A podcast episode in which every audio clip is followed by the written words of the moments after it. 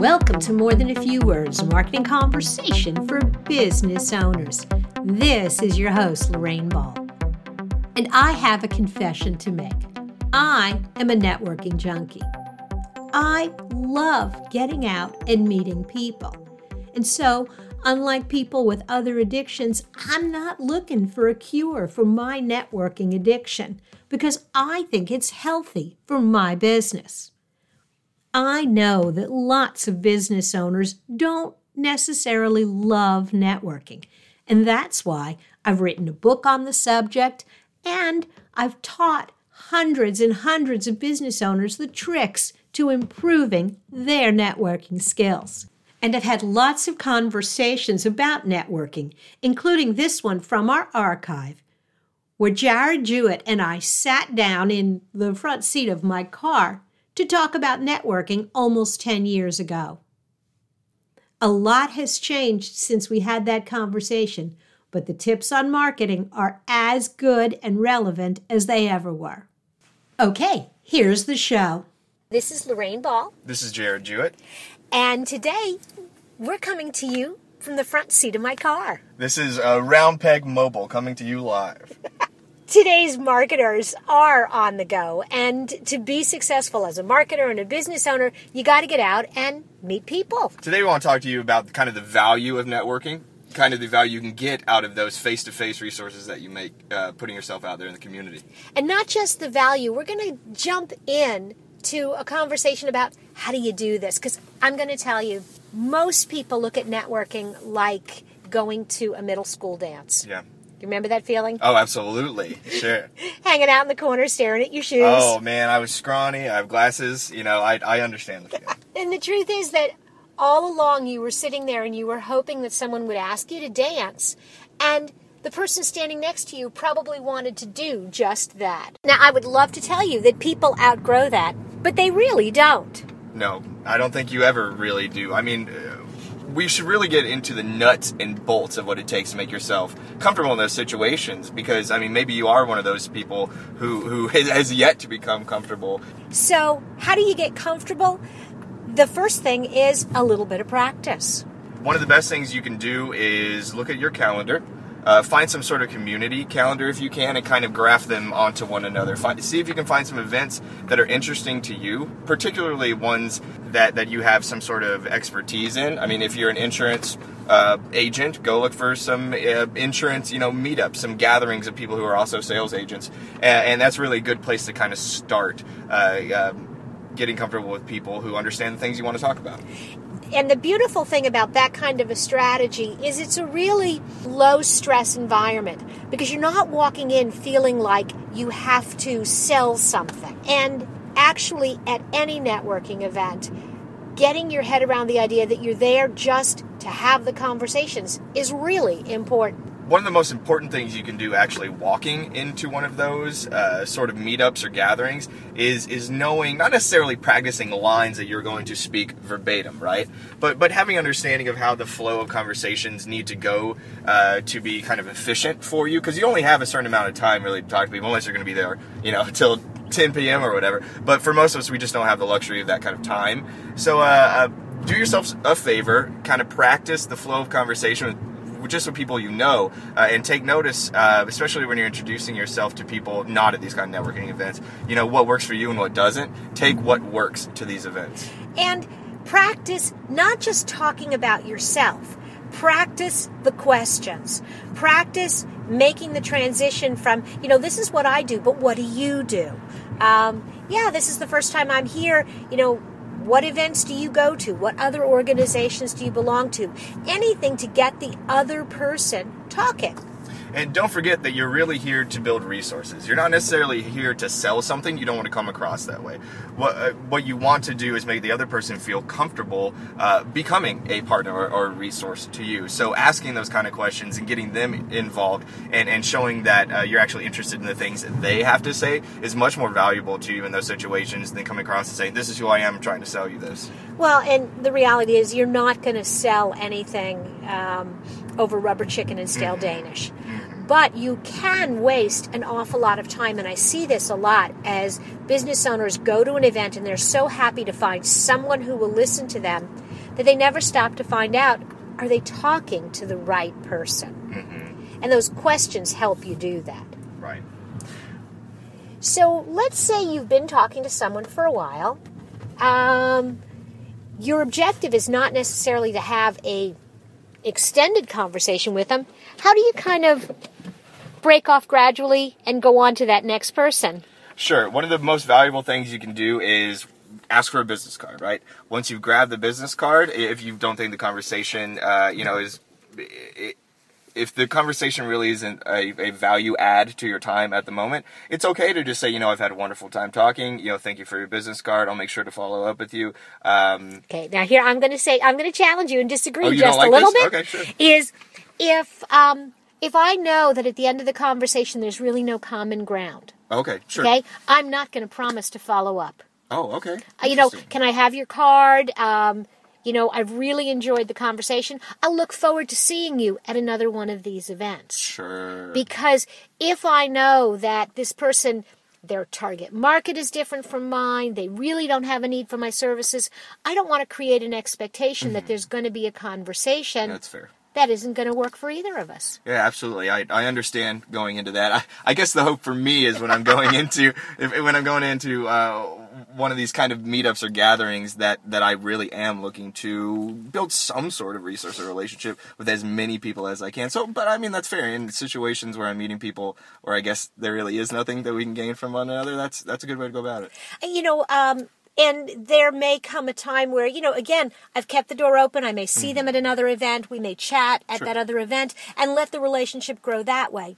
I am very careful to reserve the hey i'd love to have coffee. Mm-hmm. i'd like to follow up. I want to have a longer conversation. I'm very careful to offer that to those people sure. that really make sense. Oh absolutely.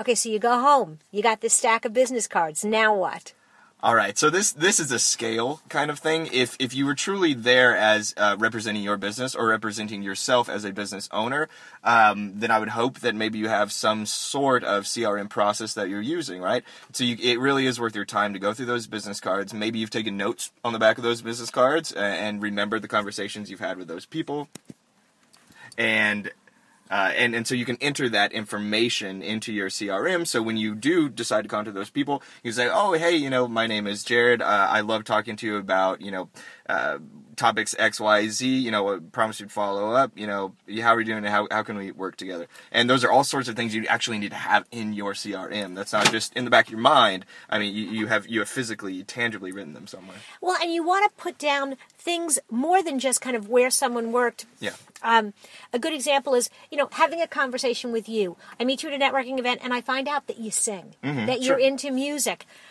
If I make a note of that in my CRM and I see information on a concert, I might send that to you and say, "Hey, have you seen this?" Oh, absolutely. Because it is the more personal things that help build that relationship. I mean, that was one of the most valuable things I ever learned. My background is originally actually in public relations. And when you're building those media contact relations, is to have, I mean, a, a lot of you know, PR people don't necessarily have a CRM, you know, that they use uh, for sales.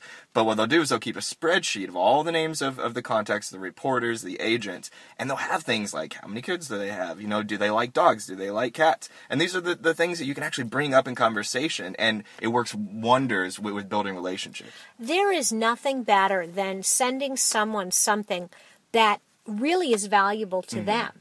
They're going to remember. They're going to remember if if you tell me that what you're trying to do is meet guitarists, and I find someone who's a kick ass guitarist, yeah. and I introduce you, and you guys end up performing or working together, not only is that good for both of you, but it's good for me because you're going to remember that I put you together. Right. And it's that value add that you can bring to the table that other people can't, uh, that really strengthens those relationships and gives you credibility. The other thing that I really think is important is timing if I meet you at a networking event, um, I can't wait a week or two to follow up. By then, you've forgotten sure. me. Sure. And so, if you're looking at your schedule as a business owner and you're like, okay, I'm going to go to these five networking events this week, you better have five hours afterwards to get the contacts into your database, to send the follow up notes, to have those add on conversations or you're wasting your time. Yeah, absolutely. So, so is it a smart idea then for business owners to, I mean, truly build that into their networking plan, into their resource plan? Yeah. Yeah, absolutely. You want to have time to meet the people and then time to follow up. Right, because I'm a huge fan of standardization. So for me, it, it really would work to say to say, okay, I'm going to X event on Tuesday, and on Thursday, I, I mean that, and that's late. Mm-hmm. But on Thursday, I've set aside an hour, uh, you know, in my in my planner to mm-hmm. to just go through those contacts. I um I used to do it when I was coming back from uh, networking events. I would actually read emails to Rebecca. Mm while I'm driving, which is probably not the smartest thing in the world. But if there were just a half a dozen people, I would read her the emails and have her send them quick notes. Hey, I really enjoyed meeting you. Would love to have a longer conversation. Those notes would get back to their offices mm-hmm. before I did. Now, that's less impressive today with mobile phones. Sure. But 10 years ago, that really knocked people out oh. that I could be that quick and that responsive. Right. So part of it is surprising and delighting and, and, and creating the expectation that you valued the mm-hmm. conversation. So let's let's go on the other flip side of that coin and kind of rewind it back to where we were talking about people who may not be comfortable in these situations. Uh, let's talk a little bit about kind of the value of a wingman or a wingwoman, right? I love that. There is a value and then there is a dependency. So you got to kind of oh, yeah. manage it. Yeah. But going to a networking event, I always like to go to a networking event with someone who's got very different contacts mm-hmm. than I do. Because we walk into the room together, we may walk around together for a little while, but then we're going to divide. Mm-hmm. You know, um, I'm going to go over here and have this conversation, she's going to go over there. At some point in the conversation, I'm like, you know what? You should meet my friend Pat. Yeah. Walk over and right. introduce you to Pat. Now we're each going to meet more people, kind of cross mm-hmm. introduced to each other. Mm-hmm.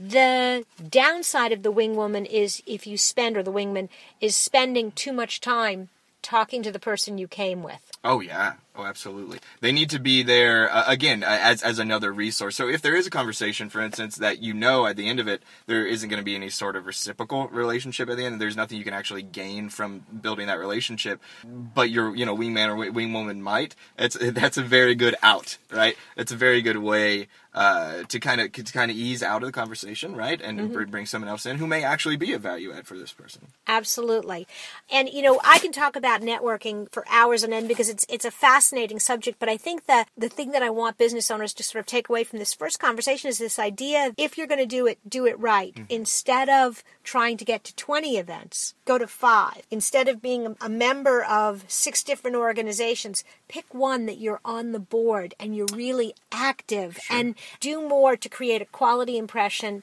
in a tighter circle I think you'll get more referrals. Sure, I think that's a fantastic idea. And if you find yourself, you know, even if you do are the person who goes to 20, but you do find that one that really fits you, uh, not only uh, can you use it to gain those resources and relationships, but I mean, if you do become someone on the board, now you're building credibility and authenticity and authority for yourself, and and you've killed two birds with one stone. Absolutely. So you can make lots of friends on social media. but you need to get out and meet the people every now and then. And if you'd like to learn more about networking, maybe pick up a few skills you can practice when you're out networking, be sure to grab a copy of my Building Healthy Networking Habits Lessons from a Networking Junkie available on Amazon. This has been another episode of More Than a Few Words. Thanks for listening.